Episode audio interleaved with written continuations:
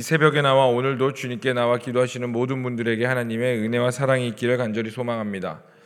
예, 특별히 오늘부터 목회자 세미나가 시작됩니다. 어, 우리 목사님께서 강의안이 많으신데 우리 목사님의 건강과 또 모든 것들을 지켜주시었고 또 참여하시는 모든 목사님들과 모든 준비 상황 가운데 성령께서 함께하여 주셔서 은혜로운 시간이 되게 하시고 한국 교회 많은 목사님들이 다시 세워지는 시간이 되기를 간절히 기도 부탁드리겠습니다. 예, 비전이라는 말이 있습니다. 네, 비전이 무엇일까요? 우리가 생각하기로 비전은요, 어, 우리가 바라는 소망이나 아니면 직업적인 소명들을 말하는 것 같습니다. 그리고 국어 사전에서는 비전을 이렇게 정리하는데 장래 상황이라고 말을 하고 있어요. 비전을 장래 상황이다라고 국어 사전은 말하고 있는데 어, 하나님께서 말씀하시는 비전은 좀 약간 이거와는 다른 것 같습니다. 우리의 직업적인 소명이나 이 장래의 상황을 말하는 것이 아니라 성경에서 말하는 비전이나 하나님께서 우리에게 주시는 비전은 우리가 바라봐야 할 것, 우리의 방향성이라고 말하는 것 같습니다. 왜냐하면 모든 소망과 또 모든 꿈과 장래의 모든 것들이 바로 다 하나님께 있기 때문이에요. 그러므로 우리가 무엇을 바라보느냐, 우리가 어떠한 방향성을 가지고 가느냐에 따라서 우리 삶에 나타나는 열매는 분명히 다르다는 것입니다. 오늘 베드로전서 우리가 읽은 이 본문 말씀도요. 하나님께서 선택하신 백성들에게 명확한 비전을 제시해 주고 있습니다. 우리 1절부터 이제 베드로 전서를 살펴보면요. 예, 예수 그리스도의 사도 베드로는 본도 갈라디아와 갑바도기와 아시아와 비두니아에 흩어진 나그네 그러면서 2절에 곧 하나님의 미리 아심을 따라 성령의 거룩하심으로 순종함과 예수 그리스도의 피 뿌림을 얻기 위하여 택하심 택하심을 받은 백성이라고 분명히 말하고 있어요. 그러니까 뭐 사도 바울이 먼저 우리에게 나타나는 거 뭐냐면요. 하나님이 택하신 백성 가운데에서 베드로전서는 명확한 비전, 하나님의 비전과 우리가 무엇을 바라봐야 되는지에 대해서 명확히 말을 해주고 있다는 것입니다. 그래서 우리 그 비전이 무엇인지는 3절을 통해서 알 수 있는데 우리 3절을 통하여 우리 다 함께 3절의 말씀 읽어보도록 하겠습니다. 시작. 우리 주 예수 그리스도의 아버지 하나님을 찬송하리로다. 그의 많으신 국률대로 예수 그리스도를 죽은 자 가운데서 부활하게 하심으로 말미암아 우리를 거듭나게 하사 산 소망이 있게 하시며라고 말을 해주고 있어요. 그러니까 우리에게 명확한 비전, 무엇이 방향성이냐? 너희의 삶에 무엇을 바라봐야 되냐라고 분명히 물어본다면은 3절을 통해서 우리는 이렇게 말할 수 있어야 된다는 거예요. 예수님만이 산 소망이라는 것입니다. 이것이 우리의 방향성이라는 거예요. 그런데 여러분 보세요. 우리가 예수님만이 산 소망입니다. 라고 말하면 우리는 방금 전에 수많은 분들이 아멘이라고 말을 했어요. 근데 솔직하게 우리가 한번 지켜 말해 봅시다. 예수님만이 우리의 산 소망입니다. 라고 말할 때에 아멘이라고는 말은 하지만 그게 사실 우리 삶에 크게 와닿지 않을 때가 더 많아요. 통상적으로 그냥 좋은 말이니까. 또 그게 진리의 말씀인 건 우리가 알고 있으니까 그냥 쉽게 아멘이라고 말을 할 수가 있습니다. 그런데요. 오늘 본문의 말씀의 시절로 한번 우리가 돌아가 볼까요? 우리가 본문의 말씀의 시절로 돌아가서 예수님만이 산 소망입니다. 라고 말할 경우에 그들이 아멘이라고 과연 쉽게 말할 수 있었을까요? 이 당시 우리가 읽은 본문 말씀으로 다시 돌아가서 그 당시의 사람들에게 예수님만이 산 소망입니다. 이 말조차도요, 어떻게 보면요, 이 말을 하기 위해서 엄청난 용기와 눈물이 필요한 상황이었다는 것을 우리가 좀 봤으면 좋겠습니다. 왜 그런지 베드로 전서를 잠깐 살펴봤으면 좋겠는데 이 베드로 전서가 쓰여졌을 때에는 주후 64년에서 65년경으로 추측하고 있습니다. 그리스도인들에게 박해가 가장 심했던 상황 중 하나예요. 특히 64년에는 이제 네로 황제가 너무나 잘 알다시피 로마의 대화재가 일어났을 때입니다. 우리가 이제 역사적으로 봤을 때 네로가 무슨 그 그림을 그리기 위해서 아니면 영감을 얻기 위해서 일부러 불을 질렀다라고도 우리가 역사 시간에 배우기도 하는데 어쨌든 이 불이 이 로마 때에 대화재가 났을 때에 네로 황제는 이 모든 잘못을 그리스도인들에게 넘겼어요. 그리스도인들이 악한 마음을 가지고 불을 질렀다. 그래서 로마의 대화재가 일어났다. 그 당시에 그래서 로마 사람들에게 모든 분노가 어디로 갔을까요? 네로 황제가 아니라 그리스도인들에게로 향했던 것입니다. 그래서 그리스도인들에 대한 분노가 심했어요. 그런데 이 분노가 심한 상황 가운데서도 역설적으로 교회는 성장하였고 예수 그리스도를 믿는 자는 증가하기 시작했습니다. 이 굉장히 은혜로운 말이죠. 그리고 우리가 아 역시 복음은 달라. 역시 복음은 승리해라고 생각하실 수 있는데 여러분 더 깊이 한번 더 들어가 볼게요. 이 교회가 성장하고 그리스도인들이 증가함에 따라서 교회에 대한 핍박이 더욱더 증가되기 시작했습니다. 왜 그런 일이 벌어졌냐면 성경적인 문화와 이 로마의 문화가 상반되었다는 것을 말해주고 있어요. 여러분, 로마는 계급 구조의 사회입니다. 그 당시 로마 사회 가운데 노예가 몇 퍼센트가 되었냐면 30%나 됐다고 그래요.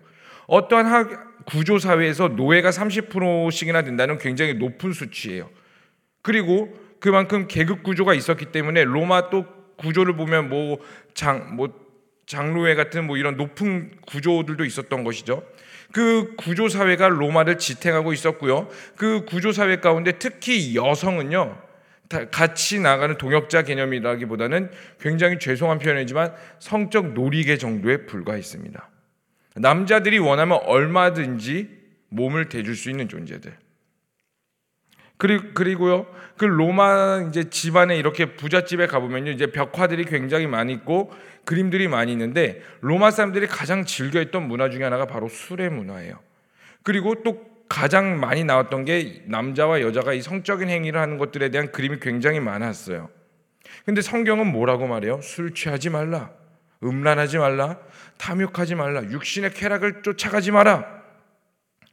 로마 사람들에게는 그 당시에 뭐 술이라던가 그들의 문화와 쾌락이라던가 콜로세움에 있었던 뭐 여러 가지 인간을 죽이는 게임들, 스포츠들 이 모든 것들이 육체적인 쾌락을 즐기는데 성경은 오히려 금욕적으로 인내라, 절제라, 오래 참아라, 사랑해라.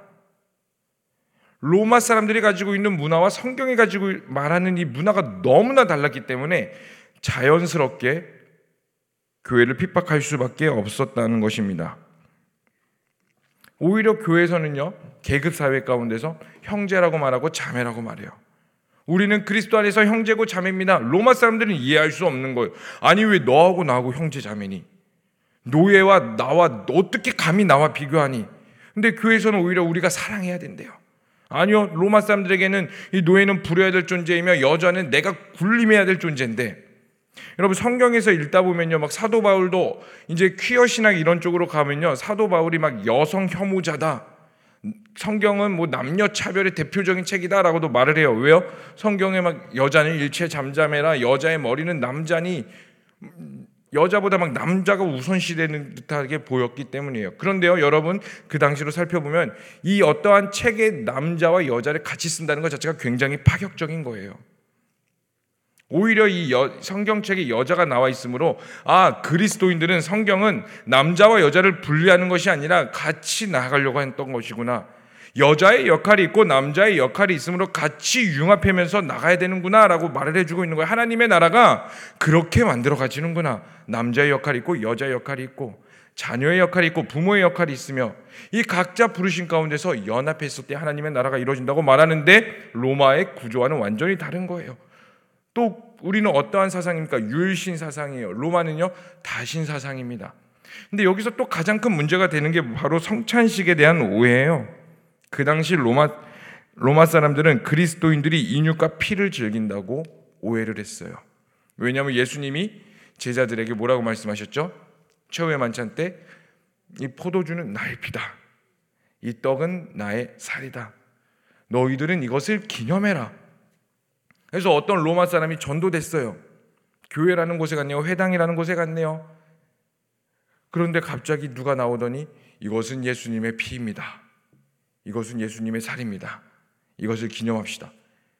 여러분들이 그 문화에 대해서 전혀 모르는 상태에서 피와 살을 먹는다고 생각해 보세요. 어떻게 생각하시겠어요? 똑같이 뭐야 얘네 야만, 야만족이네. 와 이거 그리스도인들 안 되겠네 배척해. 자연스럽게 부딪힐 수밖에 없었던 것이고 그로 인해서 교회에 대한 교회가 많아지게 되고 그리스도인들이 많아진다는 건 그러한 문화가 생김으로써 로마의 근간이 흔들리고 있었기 때문이에요, 여러분. 그러한 상황 가운데서 교회가 핍박을 받은 것입니다. 여러분, 핍박을 받는 것도요, 분명히 아셔야 돼요. 내가 잘못해서 핍박을 받는지 아니면 내가 예수 그리스도의 복음을 가지고 있다가 핍박을 받는지 여러분들은 예수 그리스도와 저 또한 우리를 포함한 모든 자들은 예수 그리스도로 인하여서 핍박을 받아야 될 줄로 믿습니다. 세계관이 다르기 때문에 여러분 세계관이 다르다는 건 무엇을 말하냐면 그 기준점이 죄가 될 수가 있습니다. 로마 사람들에게 음란과 술은 더 이상 죄가 아니었어요. 그들에게 문화였습니다. 그런데 성경은 죄라고 말하기 시작한 것입니다. 그때도 그렇지만 오늘날도 결국 세계관 전쟁의 싸움이에요. 여러분 차별금지법도 어떻게 보면 세계관 전쟁의 싸움입니다. 차별금지법에서 남자와 여자 성 가지고 있는 거 뭐가 문제가 되냐? 우리 지난번에 여의도 여의도가 아니라 시청 앞에 우리 퀴어 축제 반대 집회 나갔었죠. 그때 비도 굉장히 많이 왔었는데 이제 우리는 열심히 반대하고 있을 때 저도 하다가 그 반대편에 사실 시청에 그 퀴어 축제 하는 곳에 한번 탐방을 나갔습니다. 예, 적을 알고 나를 알아야 뭐 지피지기는 백전백승이라 해갖고 저들이 말하는 게 무엇인지 해가지고 한번 그 시청에 갔었는데 이제 커다란 그 무대 앞에서 MC 두 명이 사회를 보고 많은 사람들이 그곳 가운데서 둘러싸가지고 공연 같은 걸 즐기더라고요. 근데 그 MC들이 말하는 게 그거더라고요. 왜 우리가 죄입니까? 왜 우리가 가지고 있는 이 정체성이 뭐가 문제가 되는 것입니까? 우리는 우리의 자유를 외칩시다. 이렇게 말하더라고요. 그들이 가지고 있는 생각이 죄인지, 우리가 가지고 있는 문화가 죄인지 아닌지, 이것이 기준이 되어서 여러분 로마 사람들도 더 이상 그 죄가 아니니까 왜 문제냐 이렇게 나오는 것이고 우리는 그것이 죄다고 말하니까 싸우고 있는 것입니다. 오늘날도 마찬가지예요. 그러다 보니 부딪힐 수밖에 없는 것이고요. 그러다 보니 교회가 핍박을 받을 수밖에 없는 것입니다. 이러한 상황 가운데서 오늘 베드로전서 베드로는 굉장히 핍박받고 있으나 우리가 굉장히 고통당하고 있으나 예수 그리스도로 인하여 어려움을 당하고 있으나 우리가 바라봐야 될 비전이 무엇이니 우리가 무엇을 바라봐야겠니? 교회가 성장할수록 세상과 타협하는 것이 아니라 교회의 영향력을 나타냄으로써 로마 사회가 점점 변하는 것 같은데 그로 인해서 우리가 핍박받고 있고 그로 인해서 우리가 예수님으로 인해 십자가의 길을 걸어가고 있는데 우리가 무엇을 바라봐야겠니? 예수님만이 산 소망이다라고 분명히 말을 하는 것입니다. 사랑하는 성도님들, 앞으로 어쩌면 우리도 더 많은 핍박을 당할지도 모르겠어요.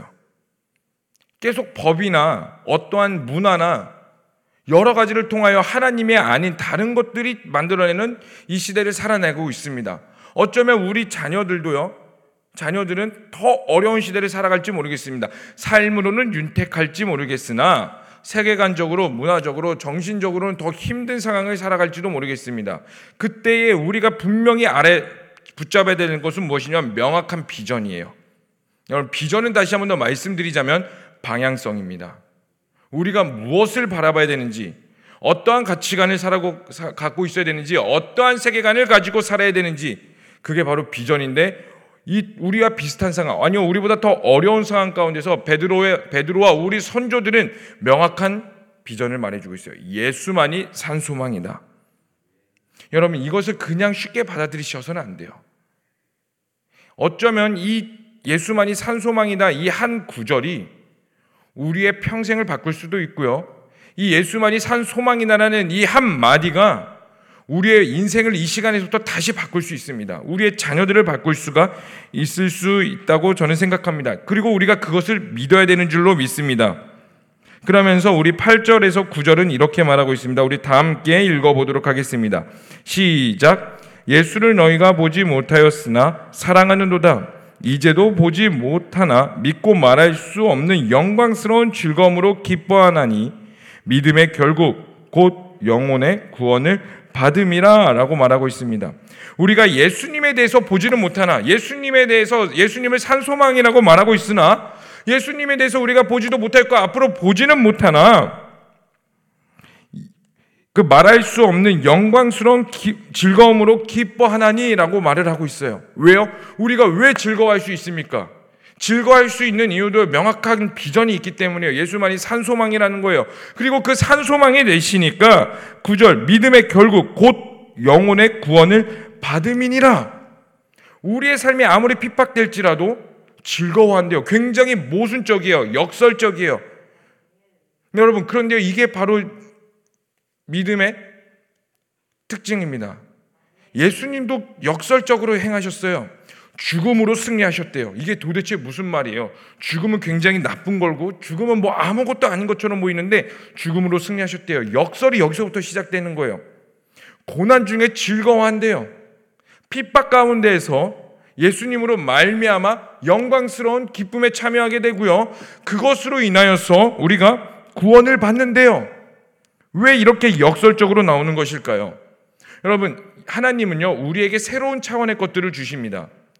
우리에게 주시려는 것들과 하나님께서 만들어 놓으신 것과 저 천국이라는 비밀의 세계는요, 새로운 차원이에요. 우리가 인간의 육신으로 인간의 삶으로서 바라볼 수 없는 것이 바로 하나님께서 우리에게 주시려는 것들이에요. 그런데 우리의 삶이 윤택하고요, 평범하고요, 안락하다면 그 차원을 소망할 수 없어요. 왜냐하면 지금의 삶도 사실 좋거든요. 지금도 나에게 거리낌이 없거든요. 지금 이렇게 살아도 뭐 그냥 큰 문제가 없이 우리 가족 가운데 행복하게 살 수 있거든요. 근데 우리가 이 고난이 있을 때에 바로 천국을 바라볼 수 있는 거예요. 왜? 지금 이 삶이 너무나 힘들거든요. 무언가 바라볼 수 있지 않으면 내가 이걸로 버틸 수 없거든요. 그때 진짜 우리의 믿음의 시간이 되는 것이고 진짜 그때 예수님만이 나의 산소망이다라는 눈물의 고백이 나오는 것이고 내 진심 어린 고백이 나오는 것입니다. 그래서 때로는 우리의 고난과 핍박이 하나님을 더 깊이 알아가게 합니다. 그러면 그래서 12절은 이렇게 말하고 있습니다. 우리 12절의 말씀 다 함께 읽어 보도록 하겠습니다. 시작. 이 성긴 바가 자기를 위한 것이 아니요 너희를 위한 것임이 계시로 알게 되었으니 이것은 하늘로부터 보내신 성령을 힘입어 복음을 전하는 자들로 이제 너희에게 알린 것이요 천사들도 살펴보기를 원하는 것이라 그러면서 13절은 이렇게 말하죠 그러므로 너희의 마음의 허리를 동이고 근신하여 예수 그리스도께서 나타나실 때 너희에게 가져다 주실 은혜를 온전히 바랄지어다라고 말을 하고 있습니다. 너희가 여태까지 배웠던 말씀과 이 모든 것들이 그냥 있었던 것이 아니라 오래전부터 선지자를 통하여 하나님께서 나타내신 것이고 우리에게 말씀하신 것이므로 다시 말해서 이 모든 것들이 하나님의 언약 가운데 있으므로 너희는 마음을 마음의 허리를 동이고 근신하여 예수 그리스도께서 나타나실 때에 너희에게 가져다 주실 은혜를 온전히 바랄지어다. 이렇게 말이요. 이게 무슨 말일까요? 마음의 준비를 해라.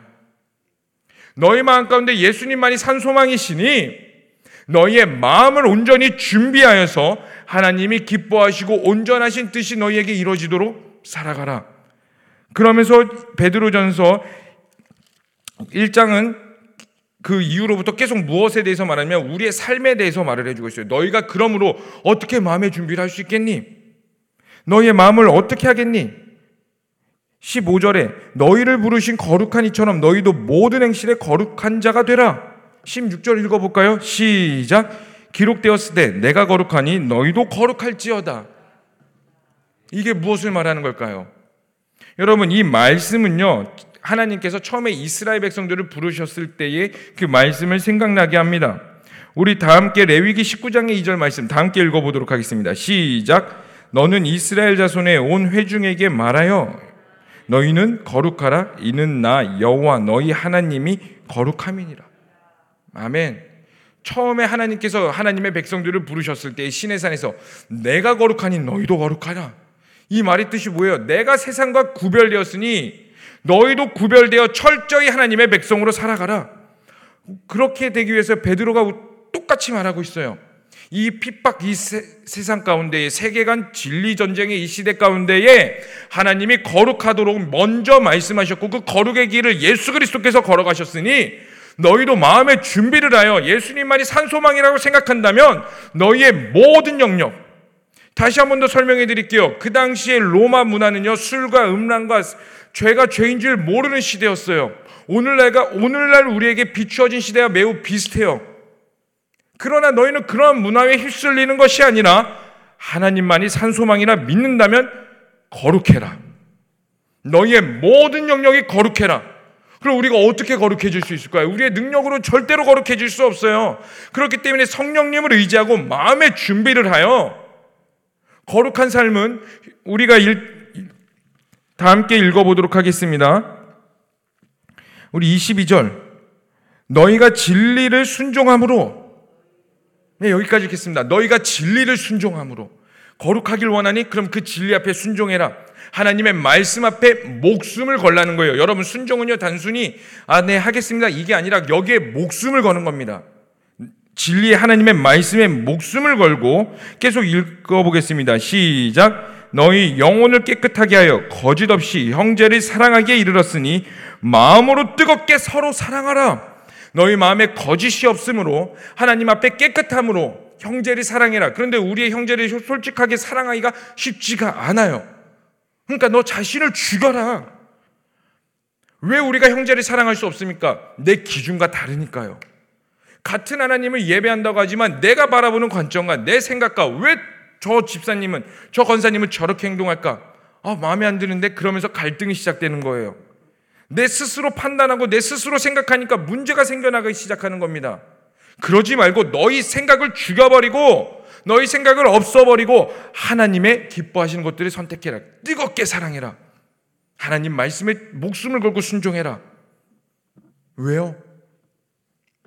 우리 24절에서 25절 우리 마지막으로 읽어보고 마무리하도록 하겠습니다. 시작. 그러므로 모든 육체는 풀과 같고 모든 영광은 풀의 꽃과 같으니 푸른 마르고 꽃은 떨어지되 오직 주의 말씀은 세세토록 있도다 하였으니 너희에게 전한 복음이 곧 이 말씀이니라. 아멘. 푸른 마르고 꽃은 시드나 모든 것들이 사라지는 것 같으나 하나님의 말씀은 영원하기 때문에 하나님의 말씀이 영원하다는 건 무엇일까요?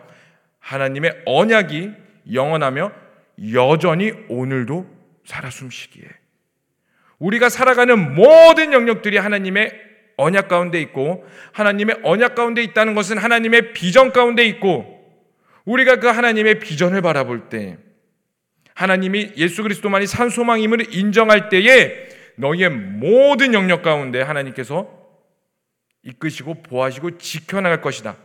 아니요, 보호한다는 건요, 단순히 우리를요, 그냥 괜찮아, 괜찮아 한다는 게 아니에요. 우리의 모든 삶을 다른 차원으로, 하나님께서 만들어 가시는 그 다른 차원으로 이끌어 가신다는 겁니다. 그 이끌어 가시는 상황 가운데 어렵죠. 좁은 길이죠. 상처 날 수도 있죠.